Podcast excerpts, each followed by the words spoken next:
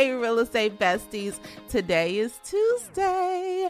And around here, that means that we are answering your burning questions. Now, I don't care if it's about a deal that you're working, just a question on how to organize something in your business, or if you just want to dish with your good real estate bestie. I am here to answer your questions. Now, if you have a question, head on over to rosemarylewis.com forward slash ask, and you will be able to leave a voicemail, and I will answer your question on the podcast. Let's get into our question for today.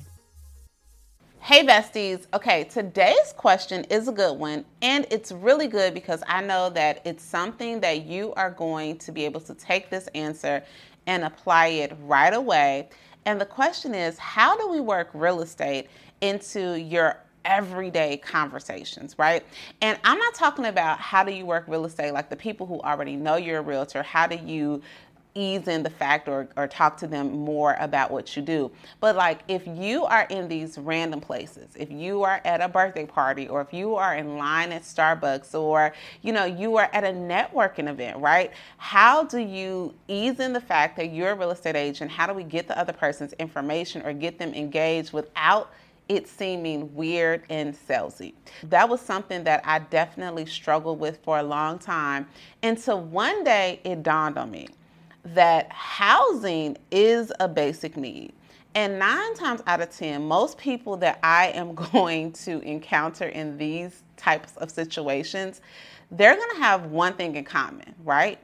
Is that they live somewhere, right? They there is a place whether they are renting, whether they own a home, you know, whether they're just in town visiting, they actually reside somewhere. So, one of the easiest natural ways to work real estate into every conversation is to simply ask somebody, Where do you live?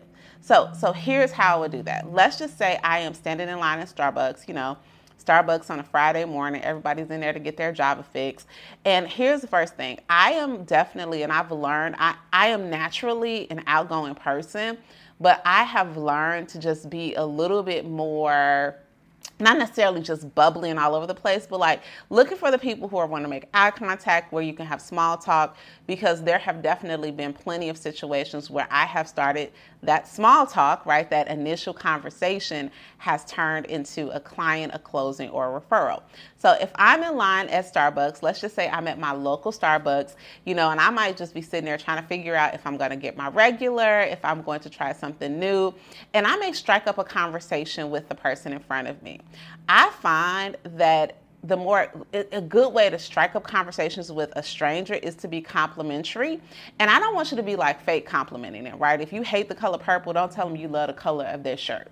But literally it's just nice to spread goodness in the world. So don't be fake right? If you don't love the color purple don't walk up to someone telling them about how fabulous the color of their blouse is. But find something. It could be something complimentary like hey that cup of coffee looks really good. What did you order? Or you know, do you come around here often? Like whatever it is, they have on cute earrings, you like the lipstick, you know, you notice their bag, something to just give them a compliment. A lot of times what that does is it breaks down the wall to the person that you're talking to and they may engage you in conversation, right? And if they do engage me in conversation, you know, keeping the small talk small, but I will casually work in there. Do you live in the area or where do you live, right? If they say something like let's just say they actually say oh i live up the street or i live in this community if it is a community that i'm familiar with that's when i work in like oh okay i absolutely love the trails of auburn hills. I actually have a couple clients that live in the area. I'm a real estate agent. Now i'm not going to say it like that but you get the point, right? I get to work in that I'm familiar with their area because I'm a real estate agent, and then I can just follow up. But then what if I don't? Like, what if I have never ever heard of Woga Scotia, wherever they're from, they are traveling, then I would say, you know what? I've actually never heard of Woga Scotia. I've never heard of that community. Do you like it there? Because I'm a real estate agent, is there an area that I need to know about?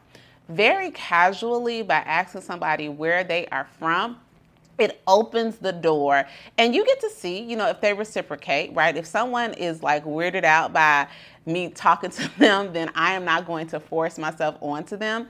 But most often, what ends up happening is that when you share with them, hey, I'm a real estate agent, you know, if, if they're in an area that you have some prior knowledge about, maybe you can reference the schools, or do they know about this restaurant, or do you know the Colemans? They live on such and such street. And if it's an area that you don't know about, again, you can kind of ask them different questions about the area. And then I generally end it with, like, literally, y'all, I will be in line friending somebody on Facebook so we can stay in contact because they're just so cute and they have the cutest earrings on and you live in the area. We should meet here for coffee sometimes. Working real estate in the conversation is an easy, easy thing to remember because most of us reside somewhere and it gives you something to talk to them about nine times out of the 10, they're going to ask you about the market. They're going to ask you, you know, some real estate knowledge. And now you're not going to come off salesy at all. You actually are going to come off of a person of value. So the next time you are in a scenario and you're just trying to figure out, okay, how do I bring up real estate? Like, how do we're sitting here talking about dogs or we're sitting here talking about soccer? How do I bring up the fact that I'm an agent? Because what we know is that we don't want to be a secret agent and closed mouths don't get fed. You just simply say, hey, do y'all live around here? Where do you live? Are your kids at this school? And from that initial question, it opens up the door to more conversations about real estate. Now, I hope that the answer to this question was helpful to you. And if you have a real life real estate bestie that it would be helpful for, do me a favor. Go ahead and share this podcast, share this YouTube video with them. And while you're at it, one thing that I would truly appreciate is if you could leave us a five star review if you're listening on podcast, or you can type a comment right here and let me know. Are you going to do it? Are you really going to open up a conversation, asking somebody where are they from, and let's see where it leads you. Bye, besties.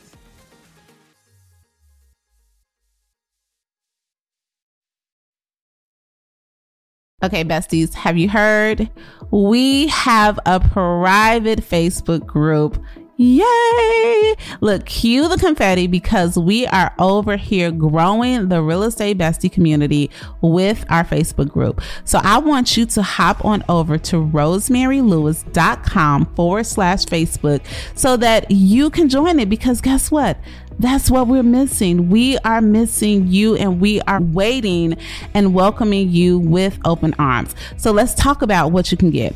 We are going to develop relationships with other peers in the industry. We're going to support and encourage each other and give valuable resources, just a sounding board where we can grow our businesses together. So again, head on over to rosemarylewis.com forward slash Facebook and get in the real estate bestie community today.